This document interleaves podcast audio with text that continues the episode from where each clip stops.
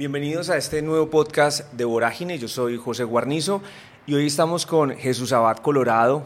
Yo me atrevería a decir que el, reportero gráfico más importante en Colombia.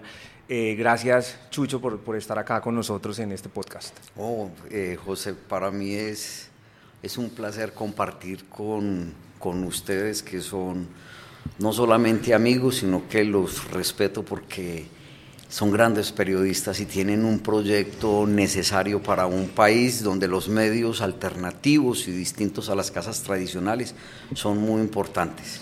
Muchísimas gracias, Chucho. Y quisiéramos tener una conversación eh, con vos también, devolviéndonos un poco en el tiempo para conocer algunas facetas de tu vida. Eh, y estábamos antes de, de, de, empezar a grabar hablando de, de tus abuelos, ¿no? de, lo que ocurrió también, está, está asignado por una tragedia eh, el asesinato de, tu, de tu abuelo y también del el hermano de tu papá.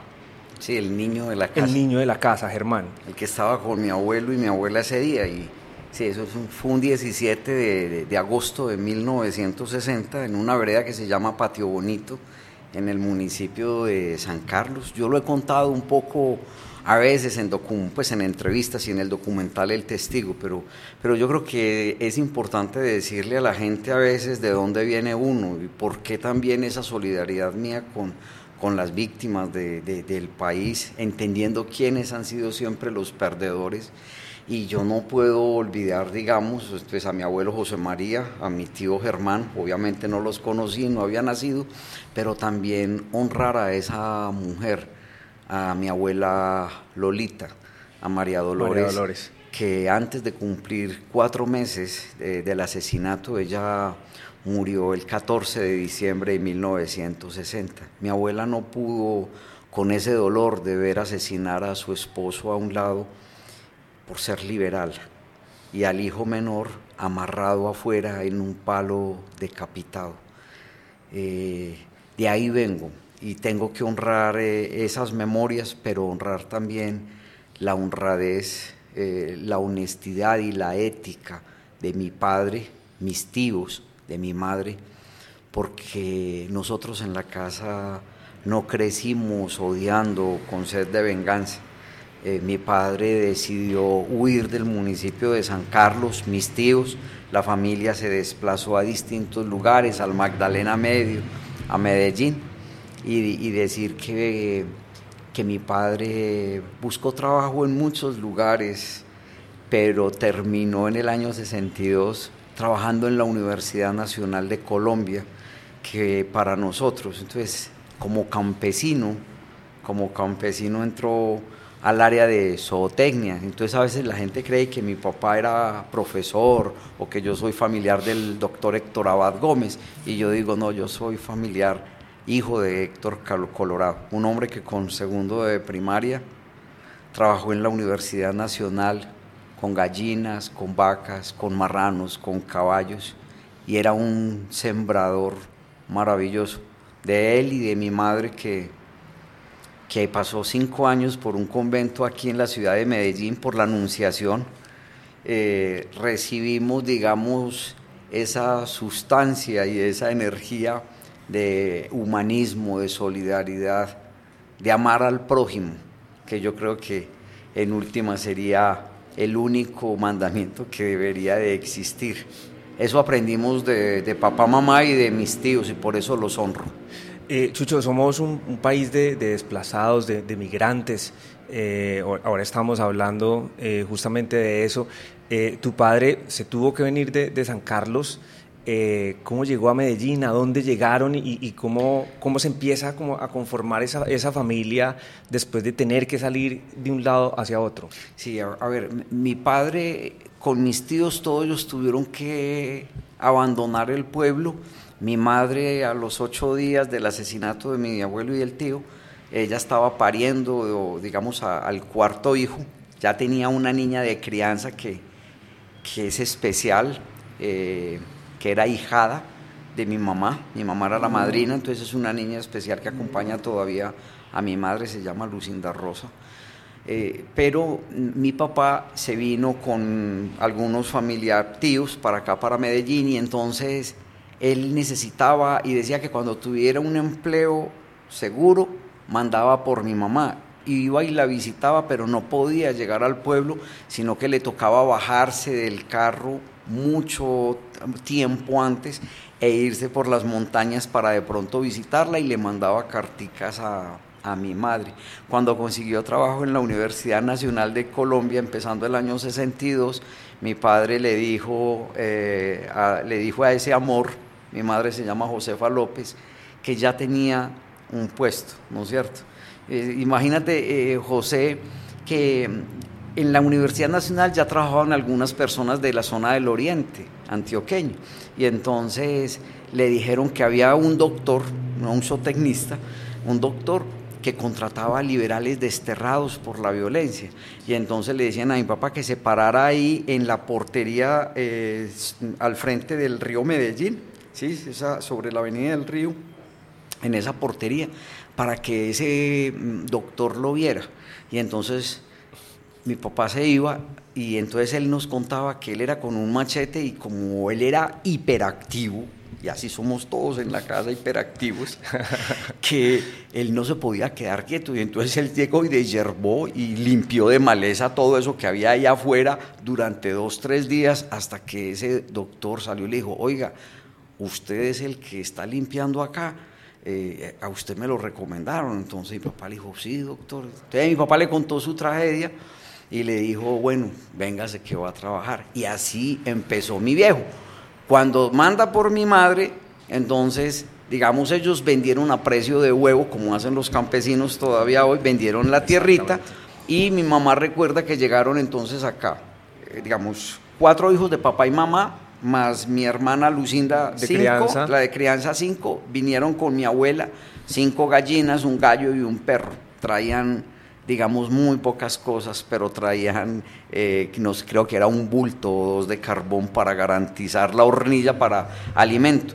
Y se instalaron eh, ahí al frente, en, en, el barrio Belén de Medellín. Barrio Belén.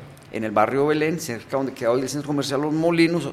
Nacimos tres hijos en el barrio Belén. Yo soy el último, el niño Jesús, Chucho Abad, nació ahí y a los 11 meses mi padre, hay un detalle bonito, imagínate sí. que, que, mi papá eh, se ganó un quintico de la lotería de Medellín.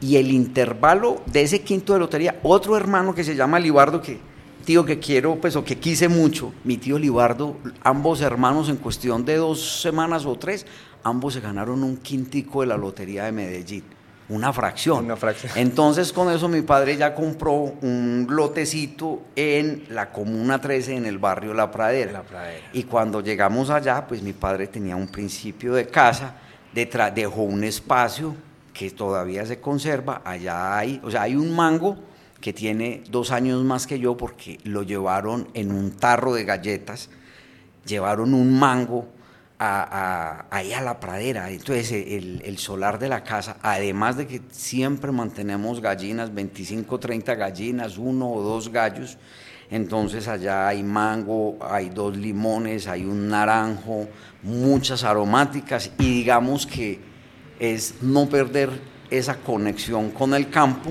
Y yo, pues mis hermanos, todos en la casa, honramos digamos, esa tenacidad de, de, nuestros padres porque lo que hicieron fue enseñarnos a ser solidarios y que la tierra se hizo para sembrarla, no para acumular en extensión. Obviamente no tenemos capital para eso, ni tenemos para ganadería, pero sí, la ganadería nuestra son gallinas, entonces no falta el huevo, no claro. falta la gallina, no faltan las gallinitas y, y, y yo me siento, digamos, eh, muy feliz de haber crecido no solamente en la Comuna 13, nunca nos faltó nada. Mi padre y mi madre decían que era preferible andar a pie a que nos faltara un cuaderno para ir a estudiar. Yo, yo me voy a adelantar un poco en el tiempo eh, y es de, de pronto a, tu adolescencia, ¿no? ¿Cómo, ¿Cómo terminas pensando en ir a la Universidad de Antioquia a estudiar comunicación social? Eh, ¿Qué, ¿Qué, pasaba por tu cabeza? ¿Tuviste opciones de estudiar otra cosa o de dedicarte a otra cosa? ¿Hubo, hubo de pronto algún momento en que pensaste no, no, no entrar ahí, sino hacer, eh, dedicarte a otro, a otro oficio? No, a ver, para nosotros era muy importante, digamos, el trazo que hicieron mis hermanos mayores. Mi hermana Marta estudió psicología en la universidad y para nosotros fue muy importante, digamos, como la claridad que ella tenía, pero eh, cuando digo claridades también como políticas y de opciones de vida, pero eso se lo agradecemos también a nuestro padre porque la Universidad Nacional para nosotros fue una casa, una finquita, mi papá trabajó allá feliz. Y entonces teníamos como a, mi padre cabecipelado, ¿no es cierto? El día que, que no tenía el traje, digamos, kaki de, de, de obrero de zootecnia, y mi padre estaba bien vestido, los primíparos le decían, oiga profesor, ¿dónde queda el bloque de arquitectura o el bloque de agronomía? Entonces mi papá llegaba y nos decía, yo, yo mire, váyase por allá joven, y llegaba a la casa y decía, esos primíparos me confunden con un profesor. Y se reía y decía, ustedes tienen que entrar a la universidad. ¿Sí me entiendes? eso, eso, para nosotros importantísimo. Fue muy influyente. Exacto. Y eh, el contacto que yo tengo, digamos, con la prensa, era porque a, la casa de mi hermana y, su esposo Jorge llegaba el periódico El Mundo y yo ahí me enamoré, digamos, de varias plumas, más que de la fotografía. Más que la fotografía. Sí, exacto. Y me gustaba mucho, eh, yo coleccionaba inclusive columnas del maestro Alberto, Aguirre, el abogado de la librería Aguirre, el compañero de Aura López el papá de Beatriz, una amiga fisiatra buenísima de esta ciudad, muy bella, eh, y, coleccionaba columnas de Héctor Abad. Y entonces, yo claro que tuve opciones en un momento, yo, fui mensajero de una empresa de, carros BMW y Mercedes-Benz, de un señor que terminó siendo socio de la gente de Cali y los del cartel de Medellín lo mataron. ¿Y qué edad tenías cuando...? Tenía 18, 18. años. Tenía 18 años y me acuerdo, el salario mínimo eran 16 mil pesos y en propinas por limpiarle los parabrisas a los carros que llegaban ahí, de la gente sobre todo de Pereira, Buga y Cali, los personajes, y recuerdo hasta los nombres que prefiero omitirlos en este momento, me duplicaban, me triplicaban casi el salario mínimo, porque uno medio le limpiaba el carro y le daban a uno en ese momento el billete más grueso, creo que era el de dos mil pesos, y llegaban y me decían, mono, y me daban por limpiar ahí eso lo hacía yo para ganarme unos pesos porque desde pequeñitos en el barrio nuestro papá y mamá nos enseñaron, digamos, era a que mm, nos rebuscáramos la vida cuando la gente estaba construyendo en esas lomas. Entonces nosotros salíamos y cargábamos la piedra, el ladrillo, si no es cierto, ayudábamos a cargar mercados, hermano. Yo, yo, cargaba mercados en el barrio. Entonces teníamos marranitos, entonces nos tocaba también ir a la revueltería por las cosas. Todo eso que yo te estoy diciendo de, formación, yo quería era estudiar periodismo, porque tenía el ejemplo, digamos, de cómo ese señor médico era un humanista. Y yo veía en sus columnas, en Apolinar Díaz Callejas, y recuerdo que había ese fotógrafo, digamos, ahí era Gabriel Buitrago. Y empecé, o sea, yo me retiré de mensajero mi hermana mayor me dijo, ojo con esa gente que le está dando esa plata, mire esas vainas, trata. Entonces ella sí me abría los ojos porque obviamente ella ya tenía otro mundo. Y entonces yo me retiré y me cumplí los dos meses, pero ya me habían ofrecido trabajito y es que para que me fuera porque me veían buena gente y me decía la gente, un, señor que se llamaba Luis Fernando de Cali, me decía, oiga, véngase a trabajar con otro a Cali, usted sabe que es un muchacho decente. Y yo conté eso y me dijeron, entonces me decía mi hermana, ni por el chiras, hermano, retírese de allá. Y cuando me retiré, me dijeron, ¿por qué se va a ir? El señor, el dueño del almacén se llamaba Rafael Vélez, que lo mataron como a los dos años con todo y secretaria. Y yo le dije, no, es que yo voy a pasar a la Universidad de Antioquia. Ya a estudiar periodismo. Me dijo, ¿pero cuándo sale? Ya salió el resultado. Yo le dije, no, sale dentro de ocho días. Me dijo, espere primero. Y yo le dije, no, no, no, no. Yo, ya está la decisión y efectivo, entré finalizando septiembre de 1986 y te digo que tuve el privilegio de conocer a Héctor Abad. Nunca estrecharle su mano, pero sí estuve... ¿Lo conociste en qué contexto? En, contexto uno de una asamblea y otro de una charla y una de una asamblea por eh, la infiltración que estaba haciendo eh, unos infiltrados de, creo que era del B2 del ejército, en una asamblea en, a comienzos del año 87 en, eh, en, bacteriología en la Universidad de Antioquia. Entonces, pero tuve el privilegio de conocerlo y de ser amigo de, de, Alberto Aguirre. De Alberto. Ahora, obvio que todo eso me marcó, o sea, esos 17 estudiantes y profesores asesinados. Eran tiempos muy convulsos. Claro, y ahí determiné, o sea, yo tenía mucho miedo de escribir y ahí determiné y dije, en ese paro que hubo eh, o cierre de la universidad, porque, o sea, es que yo, yo, yo, yo, me acuerdo de los nombres de las víctimas, me acuerdo de, del asesinato del estudiante de periodismo que estaba haciendo la práctica,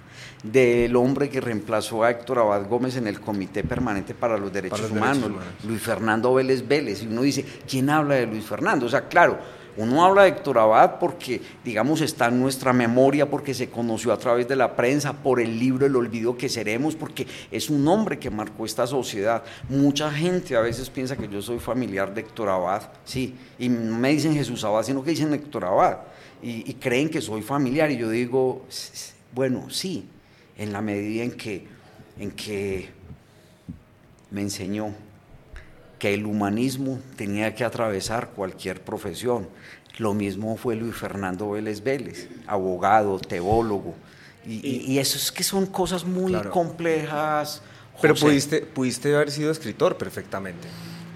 Pues imagínate, imagínate que en el primer semestre había un... He, leído historias que has escrito eh, muy buenas. Bueno, y, y tienen que leer las que están en los libros, en los libros de los que vamos a hablar ahora. Te voy a contar algo. Eh, por esa visión social de casa, la que nos ayudaba a imprimir también, eh, digamos, mi hermana Marta y, todo lo que había sucedido en nuestra familia, el profesor Jaime Mercado, entonces eh, no escribía, sí, no escribíamos en, máquina, sino que yo hacía trabajitos, digamos, a mano. Estaba hablándote, empezando, digamos, el 87, y me dice un día el profesor Jaime Mercado, me dice, óigame, eh, usted es zurdo, ¿no es cierto? Y yo le dije, no, profesor, yo escribo con la derecha, porque tengo la letra muy fea, yo sé que es muy fea. Y me dijo, no, por lo que escribe. y yo, yo como que, yo como que por lo que escribo. O sea, nunca nadie me había dicho eso, porque digamos que, que, que mis relatos tenían que ver con temas de derechos humanos. Claro. En 1984, José, yo había conocido la zona del Magdalena Medio y había conocido, eh, eh, imagínate lo que hay en mi memoria, yo conocí al famoso que llamaban el negro Vladimir o Alfredo, cuyo nombre es Alonso de Jesús Vaquero, el autor de la masacre de la Rochela y de Segovia pero lo conocí pasando por esas fincas donde vivían mis tíos, en Cimitarra, Santander del Sur, en una vereda que se llamaba El Canime. Ahí conocí yo a ese hombre vestido como guerrillero de las FARC y unos años después era integrante, él se entregó al ejército y unos años después es como, digamos, eh, eh, eh, fue de los que entrenó Jair Klein. Entonces siempre mi memoria como que ha estado muy, muy atravesada por temas y yo te podría contar aquí muchos episodios que viví, pero obviamente, digamos, entiendo que, que, vamos a hablar de otras situaciones. Y, es, y, eso, claro, todas estas experiencias se fueron acumulando y, acumulando, no, nada es gratuito de lo, de lo que le pasa alrededor eh, de los seres humanos, pero eh, tengo entendido que tú entras a trabajar en el colombiano en 1992 y ese paso tuyo por el colombiano de alguna manera marca un poco lo que va a ser tu, tu obra eh, fotográfica después. O sea, después de lo, de, lo del año 87, yo definí que quería ser reportero gráfico y que iba a dejar testimonios para el país. Y con ese convencimiento, yo dije, yo tengo que hacer fotografías que cuenten la memoria de este país. Yo no tenía grandes, digamos, referentes en el reporterismo, pero cuando yo le digo a la gente, bueno, que esa exposición de Leo Matiz, yo la vi, a mí me marcó, pero entendí que con una cámara había que dejar esa impronta de testimonios yo monté la primera exposición, entonces yo, yo le agradezco a Barrio Comparsa, o sea, porque, bueno, viene también, es como el amor. Yo conocí a, mi, a quien fue mi compañera durante muchísimos años, la madre de mis dos hijos, una mujer muy bella, Patricia. Patricia. Sí, exacto. Y entonces yo conocí Barrio Comparsa que fue un movimiento cultural que en esta ciudad empezó a romper todos esos cercos que imponían las bandas y todo el tema del narcoterrorismo de Pablo, pero también todos los asesinatos que cometía la policía en los barrios, porque la policía cometía matanzas de muchachos en los barrios. Yo me dediqué a registrar ese movimiento cultural Barrio Comparsa y con eso monté la primera exposición, pero hice primeras comuniones yo hacía bautizos en la parroquia, me prestaban una cámara, entonces yo, hay muchos vecinos que se sienten orgullosos porque me dicen, usted nos hizo las fotos del matrimonio, o las del bautizo, las de la primera comunión, y, gente de la Universidad de Antioquia que recuerda y dice, oiga, usted me tomó a mí la foto de los grados, qué putería, ¿no es cierto? Entonces, bacanísimo. Pero hago un, paréntesis porque nombraste a Patricia. Sí. ¿Qué te enamoró de Patricia? ¿Cómo te enamoraste de, de ella?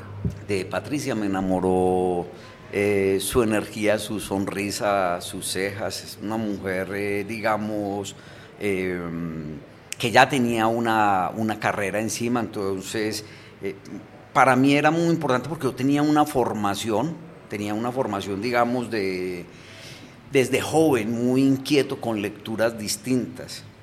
Y en el año 92, cuando me graduó, ¿no es cierto? También se graduó Patricia, nace nuestra primera hija Manuela, que a propósito, Manuela nace un día después del cumpleaños de la mamá, ¿sí? Pero es el día, se cumplían los cinco años de la muerte de Héctor Abad Gómez. Y Manuela es médica y es una mujer muy bella. El segundo hijo, Santiago, nació en 1995 y nació el día de mi cumpleaños. Santiago es un hombre muy bello, es chef profesional y es un hombre que se puede buscar, digamos, en Instagram como Santo, Santo Colorado. Eh, hizo su trabajo de grado sobre el uso de los aceites del cannabis en la gastronomía. Entonces, Santi es un creativo, es un creador. Entonces, digamos que ahí está como un poco esa historia. Cuando tú me preguntas a mí por el colombiano y yo te voy a decir algo con relación al periódico El Colombiano. Para mí el colombiano, pues digamos, fue familia. Y me encontré con, una, con unos colegas. Uno es, digamos, cuando uno está en una universidad pública, es muy obtuso y cree que los estudiantes de las universidades privadas no son tan buenos como los de la universidad pública. Resulta que yo era de la Universidad de Antioquia y entré al colombiano y me encontré con una camada de muchachos de la UPB de Medellín.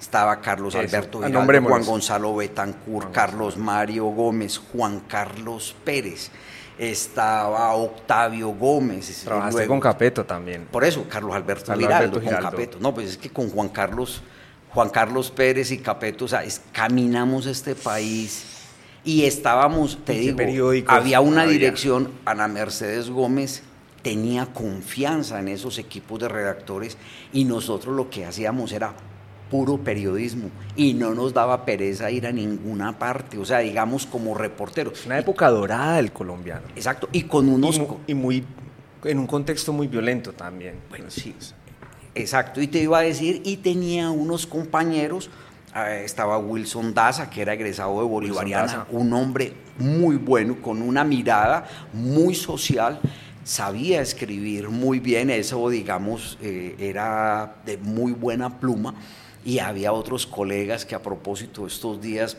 pues digamos, eh, falleció Jorge Zuleta, hijo también de otro gran fotógrafo, pero ya murió Vázquez, Jaimar, José Betancourt, que, que fueron, digamos, cuando yo entré al periódico, algunos estaban en su proceso de jubilación, pero todos ellos fueron muy queridos conmigo y te tendría que decir, tuve unos compañeros magníficos, el jefe de redacción en ese momento, Jorge Alberto Velázquez, el laboratorista, Hernán Chica, gran amigo. Entonces, y ahí en el colombiano después fueron, entraron, entrando otras personas como Natalia Botero, como Clara González, Natalia Botero, o sea, Natalia que es, digamos, una profesional muy buena, con una mirada también muy importante que ha dejado testimonios para este país, como lo, ha hecho Donaldo, Manuel, Henry. o sea, yo creo que un grupo impresionante. Esta, ciudad, esta ciudad y las universidades de Medellín han dado, uno, digamos, unas eh, periodistas y ha tenido unos reporteros muy buenos. Ahí es que yo, digamos, aprendí a caminar a pie con la gente, a aguantar, digamos, la sed que la gente aguantaba y a entender que eso que estábamos documentando era lo mismo que había vivido mi familia en los 60. Por eso, José, perdóname si me emociono mucho y narro demasiadas cosas, no, no, no, pero es... es decir, es decirle a la gente, ¿hasta cuándo? ¿Hasta cuándo vamos a ser testigos como periodistas? Porque yo a ti te respeto siempre y cuando nos hemos cruzado a orillas de un río, en un aeropuerto, o hemos compartido un almuerzo y, a veces decimos es, ¿por qué tenemos, a pesar de vivir en un país que lo tiene todo, que es rico, que es diverso, que es pluriétnico, que es multicultural, ¿por qué tenemos, hermano, que ser, seguir siendo testigos de ese horror que te aseguro no nace en las armas? Nace en la berraca corrupción con la que en este país algunos personajes y familias han utilizado la política para enriquecerse y gobernar con unos pocos, pero sí mantienen, digamos, y son el origen de muchas de estas violencias. O sea, cuando yo te digo esto, José, y es estas reflexiones que, que, que hay que hacerlas, porque es que aquí no hay que dialogar solamente con los grupos armados. Ya que a veces cree que el problema es que sí, que las FARC entreguen los fierros o el ELN o los paras o que los soldados que o integrantes del ejército no se comporten mal. No, no, aquí a los que hay que decirles que se comporten bien es a quienes gobiernan, porque han utilizado el presupuesto del país para enriquecerse a pesar de la gran riqueza que tenemos. Totalmente. Eh, Chucho, antes de, que hablemos de, este libro, eh, quiero preguntarte quién fue la, primera persona que confió en vos, en tu trabajo, como eje tal vez eh, de una familia, en fin. Que me impulsara con el trabajo fotográfico. Que haya confiado en, en tu, o que ya más adelante la primera persona que dijo, bueno, vamos a apostar por... Y que me encargó trabajo.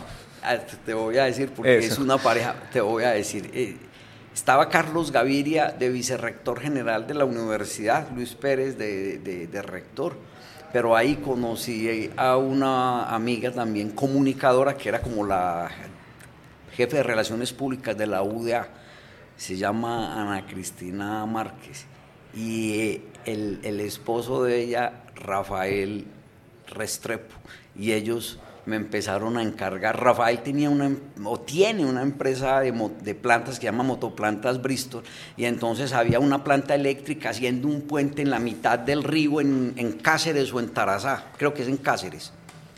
Y él me decía, usted me puede ir a hacer fotografías de, de cómo las plantas eléctricas están dando energía para poner los pilotes para las columnas ahí en el río Cauca. Yo le decía, a donde haya que ir. Y era estudiante de la universidad, exacto. Entonces, digamos que, que eso me, ellos me impulsaron mucho y con el paso de los años siempre han estado ahí como amigos. Y te voy a decir, José, una cosa. La casa de ellos en, en Envigado es una galería de fotografías mías. Tienen, ¿Ah, tienen como 20 fotografías en, en, sus, en sus paredes.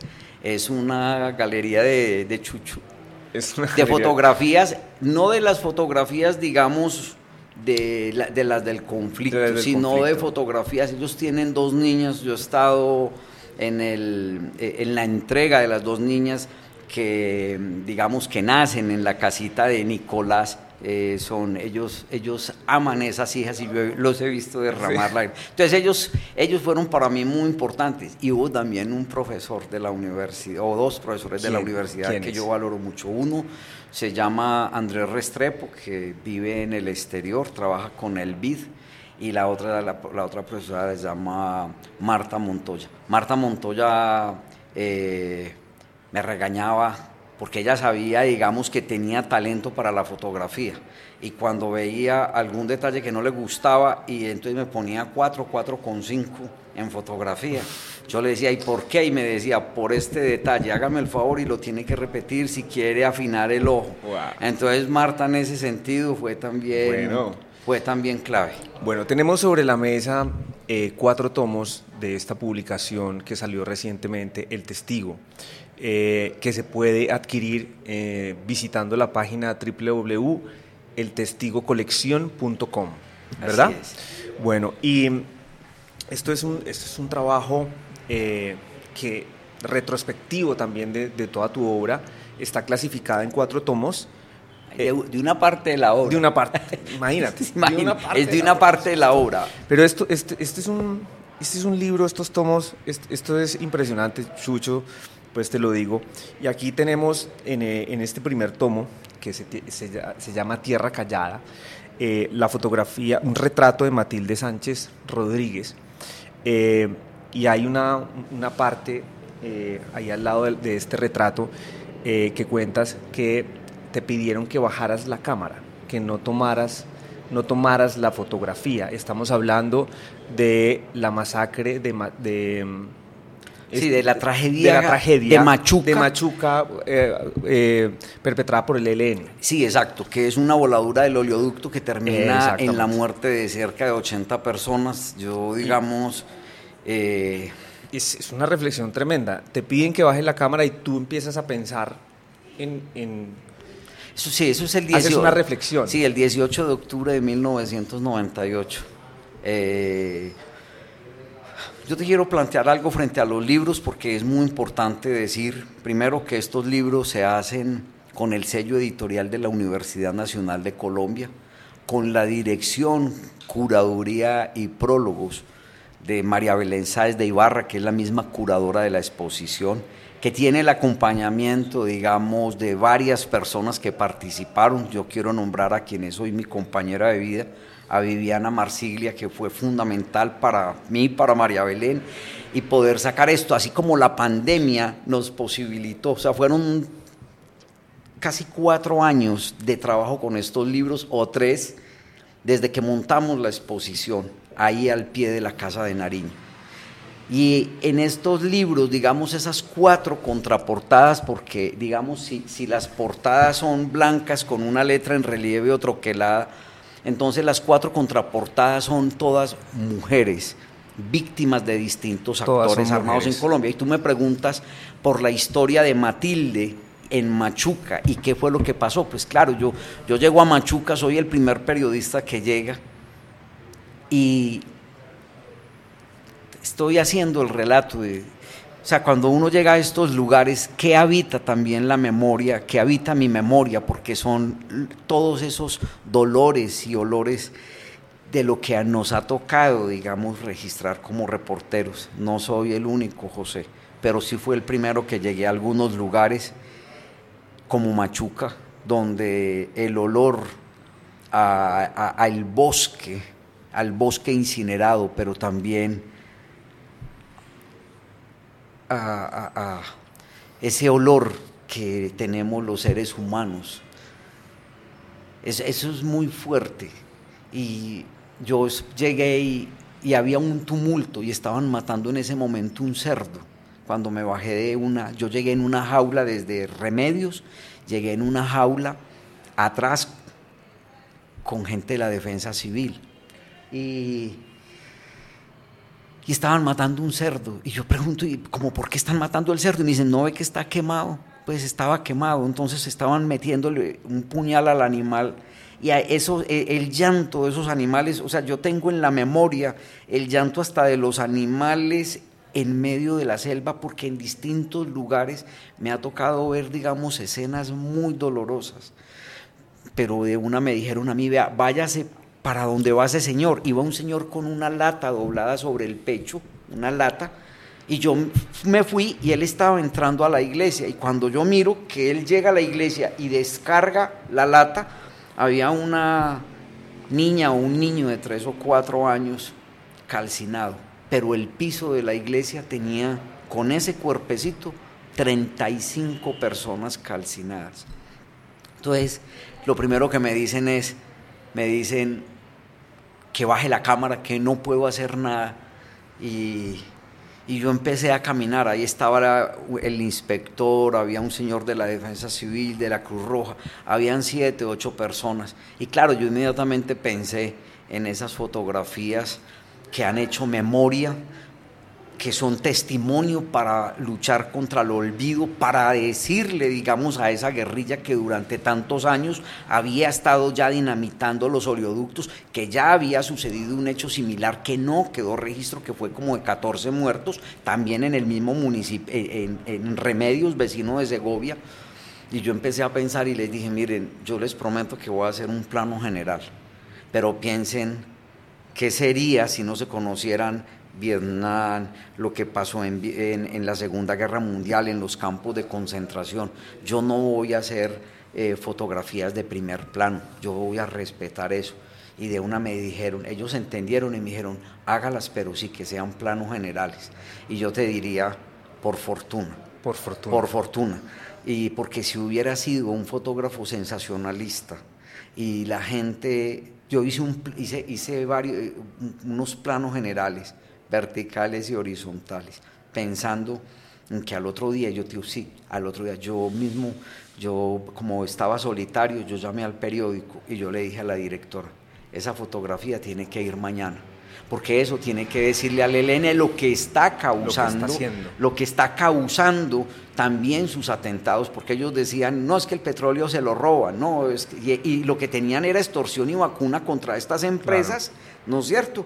Y una forma, una forma de presionar a veces es dinamitar y dinamitar el oleoducto, pero en este caso no solamente se pierden vidas, se contaminan los ríos. Yo tengo fotografías de mariposas, de, peces, de gallinas, de sapos, en, distintos lugares de este país. Eh, víctimas también, digamos, de esas voladuras del oleoducto. Y lo que te diría, José, también como frente a esto es ese periódico en el que yo trabajé y en el que se me escuchaba, en el que la directora llamaba a veces a ese reportero y para hacer una editorial, ella lo llamaba a uno para decir me tocó también.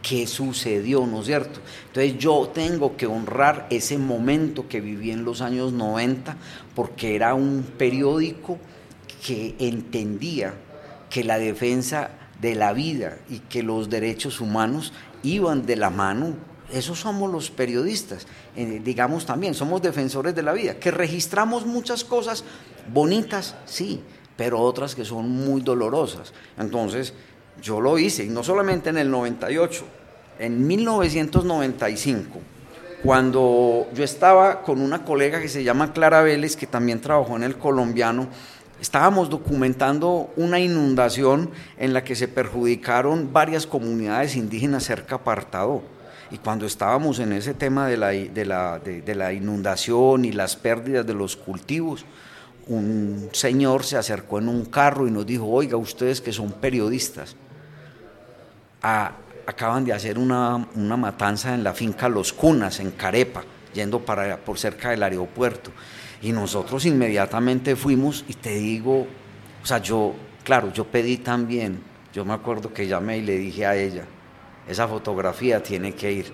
Ver 18 o 20 obreros bananeros con la misma pita del banano amarrados atrás. Claro, la guerrilla decía en ese momento que eran, no, que eran de los comandos populares de la guerrilla del EP, de, no, de la guerrilla del EPL, que ya se había desmovilizado, no, ellos decían que eran de los comandos populares de Esperanza, Paz y Libertad, porque Esperanza, Paz y Libertad tuvo un combo de gente que se armó que fueron los comandos populares, que después eso ahí estuvo hasta un alcalde metido y un concejal, gente que uno conoció.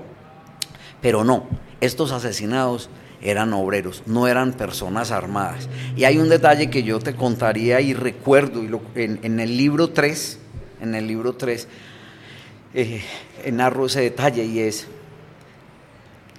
yo cogí un bolsito de los obreros, ¿no es cierto? porque al lado había un porta y había un tarrito de, como un tarro de esos de estos de milanta que estaba era con aguapanela y el portica tenía arroz, ¿sí? huevo eh, y unas tajadas. Y entonces ver esos elementos vaciados, o sea, escogen a los obreros, los requisan, los esculcan, los amarran y enseguida los fusilan.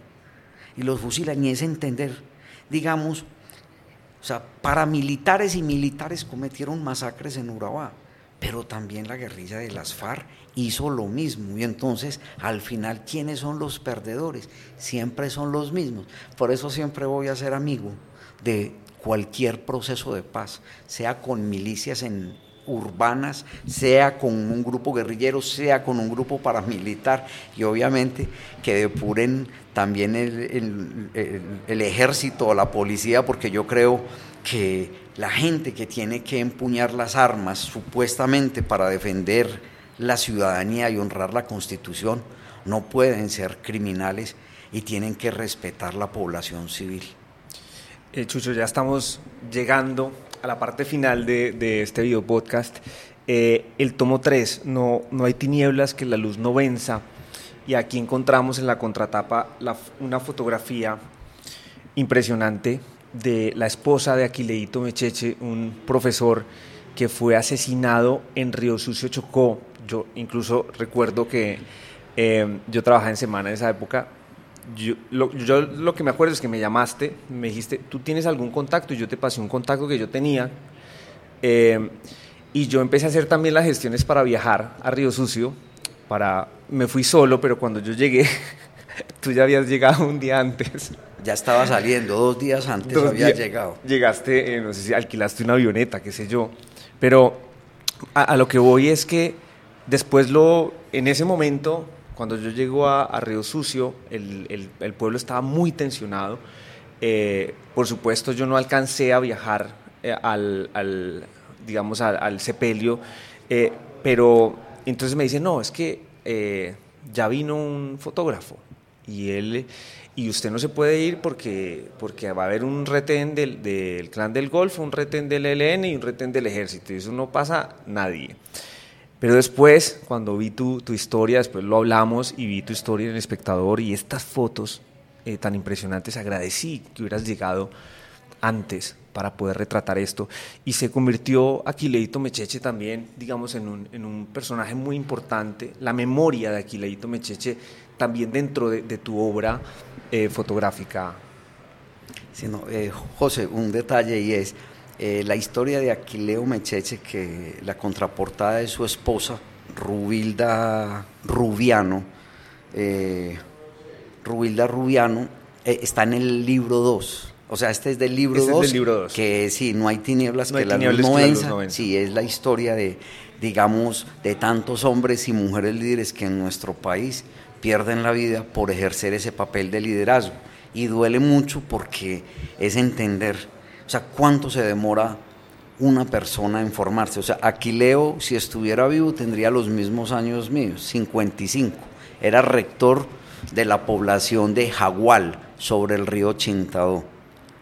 Chintadó, palabra en vera, significa río de estrellas. Yo navegué no solamente por el Atrato, sino por el Truandó y después por el Chintadó durante casi ocho horas para poder llegar hasta esa población, hasta esa población. Y obviamente uno corre sí muchos riesgos y la gente a veces dirá, no, es que ¿quién le da los pasajes? O es que alguien se los da, no, esos pasajes los pongo yo. Y tuve que ajustar con la cuota de la casa para poder llegar al sepelio de Aquileo Mecheche. Alquilé una avioneta se ofreció mi hijo para acompañarme, se ofreció, digamos, en ese momento, 2019, eh, mi novia, Viviana, y yo les dije no, porque yo no sé, uno no sabe si pasa algo, ¿no es cierto? Yo no quiero que le pase nada a nadie más. Por eso también muchas veces he trabajado, digamos, tan solitario, porque me meto a unas zonas muy bravas eh, para poder contar estas historias. La de Aquileo es una, pero así pude llegar a muchos otros lugares de este país. El libro 3 tiene en contraportada otra mujer que es Mercedes Saucedo, víctima de la guerrilla de las FARC y de los paras, pero digamos de, los, de las FARC que tira la pipeta y cae en la iglesia de Bojayá. De Bojayá. De Bojayá. Eh, Matilde, eh, perdón, Rubilda, Rubilda Rubiano, su esposo, es asesinado por las AGC y, y hay que decir que es que las AGC se multiplicaron en el Chocó, no solamente por los ríos, el Océano Pacífico y muchos lugares de Colombia porque contaron con la complicidad de la fuerza pública. Y no lo estoy diciendo solo yo, es que lo han dicho los obispos y los líderes sociales. Y esas cosas es que un hombre o una mujer sepa leer y escribir, ejerza liderazgo en un pueblo y cuente lo que está pasando y sea el que le mande una nota al alcalde, el que le mande una nota al gobernador. Por eso, digamos, estos grupos que reclutan, que están sembrando, digamos, en esos territorios hoja de coca para el procesamiento de cocaína, pero detrás hay otros intereses. Estas tierras del Chocó tienen todo el agua, tienen toda la biodiversidad y en esas montañas hay minerales. Y entonces yo le digo siempre a la gente, después de entender lo que pasó con la operación Génesis y en otros lugares del país, pero yo trabajé mucho con Capeto, con Carlos Alberto en la operación Génesis, y es la muerte de nuestros líderes y el desplazamiento de las comunidades. Se teje todas esas guerras se tejen 15 o 20 años antes de que empiecen proyectos mineros, proyectos hidroeléctricos, proyectos de puertos, porque hay una relación, porque son tierras bellísimas. Es que ahí está el Océano Pacífico, está el Océano Atlántico. Y entonces, claro, cuando están hoy, en el 2022 finalizando, y sabemos el dolor de los pueblos en Vera, del San Juan, del Baudó, la gente a veces todo lo, reduce a decir, no, es que son corredores para sacar droga. Y yo le tengo que decir a la gente, es, no, son territorios donde también hay grandes riquezas, donde hay trazadas, carreteras que van, por ejemplo, a Nuquí, que es la vía de Ánimas, Pereira, hacia Nuquí y que daría pues para el puerto de, Tribugá también, ¿no es cierto? Entonces uno dice, o la experiencia le va enseñando a uno cómo se tejen aquí las guerras, quién pone los muertos y después sabemos quiénes son los poderes que se quedan con, la riqueza de, la gente. Chucho, para cerrar, una última pregunta. Eh, ¿con, qué, ¿Con qué sueñas vos? Es una pregunta complicada, José. Eh, si me preguntaras cómo hago para resistir, te diría que no dejando de ver la sonrisa de las nuevas generaciones, no dejando de maravillarme con ese país que conocí desde esa geografía de la violencia, no dejo de maravillarme con la esperanza que nunca, nunca pierden esos hombres y mujeres que en el campo tratan de levantar a sus hijos. Y como en la novela de Dazo Saldívar, en los soles, los soles de Amalfi, siempre están esperando que las reformas sean para, para aliviar sus vidas, para llevarles bienestar. Pero Colombia, tristemente nuestro país, cotidianamente a esos territorios se llega es con hombres o con personas armadas que le quitan el sueño de vivir en paz a esas comunidades. yo voy a esos territorios y me enamoro de sus paisajes, me enamoro de su gente, de la sencillez como la puede tener todavía hoy mi madre y, mi familia que todavía vive en el campo, porque son solidarios, bondadosos, generosos, aman la tierra. Pero obviamente mi memoria también la sacuden muchas imágenes y mantengo a veces muchos miedos que me dañan el sueño de vivir en paz y que a veces se convierten obviamente en pesadizas. Eso trato de, de no hablarlo mucho, como no hablo tampoco, digamos, de, los secuestros y de la vida mía, porque protagonista no tengo que ser yo, José, ¿no es cierto? Los protagonistas están ahí, en esos libros, tienen rostro y tienen nombre. Y yo no quisiera, digamos, que a nuevas generaciones, que nuevas generaciones siguieran viviendo la tragedia que han vivido eh, otras. Y, por eso, digamos, como mi compromiso y ética de, de, ir a tantos lugares del país, de seguirle, de darle el teléfono siempre a las personas. A mí mucha gente a veces por temas de entrevistas o gente que quiere dialogar con uno académica para investigaciones, yo me demoro mucho en responder, porque a quien le respondo muy rápido es a la gente que vive en los territorios, esos que algunas veces fueron protagonistas de situaciones muy duras a los que yo vuelvo a visitar, porque no me puedo quedar, eh, José, y yo creo que esto es importante para cerrar, yo no me puedo quedar con la imagen de los mutilados en la iglesia de Bojayá. Yo no me puedo quedar con los cuerpos mutilados de los niños y campesinos de San José de Apartado. ¿sí? Yo no me puedo quedar con el dolor que me tocó ver en Granada o en San Carlos. Yo tengo que volver a esos territorios porque esos que muchas veces vi doblegados y llorando, vuelven y se levantan, como te digo, en los soles de Amalfi, porque tienen esperanza, porque siguen amando y porque siguen sembrando, que fue lo que aprendimos de nuestro papá y nuestro mamá, que cualquier pedacito de tierra había que sembrarlo, porque siempre había alguien que va a llegar con necesidad de un mango, de un aguacate de un plátano, de comerse un huevito fresco, y esos son los campesinos de Colombia. Si yo hago esas fotografías años después, para contar también cómo se levantaron. Entonces yo voy a seguir sonriendo a pesar que a veces las pesadillas me despierten en la madrugada.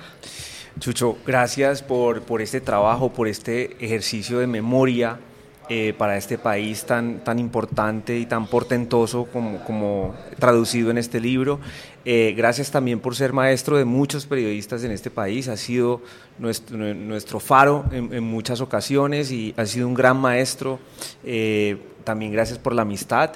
Y a todas las personas que nos eh, escucharon y nos vieron en este podcast de Vorágine, muchísimas gracias, muchas, muchas gracias y los invitamos a que visiten nuestra página www.voragine.co y en nuestras redes sociales arroba. Que regalen el libro. Que regalen el libro. Repitamos la página donde lo pueden encontrar. www.eltestigocolección.com. Es un libro impresionante. Cuatro libros. Cuatro libros, cuatro tomos. Es una colección. you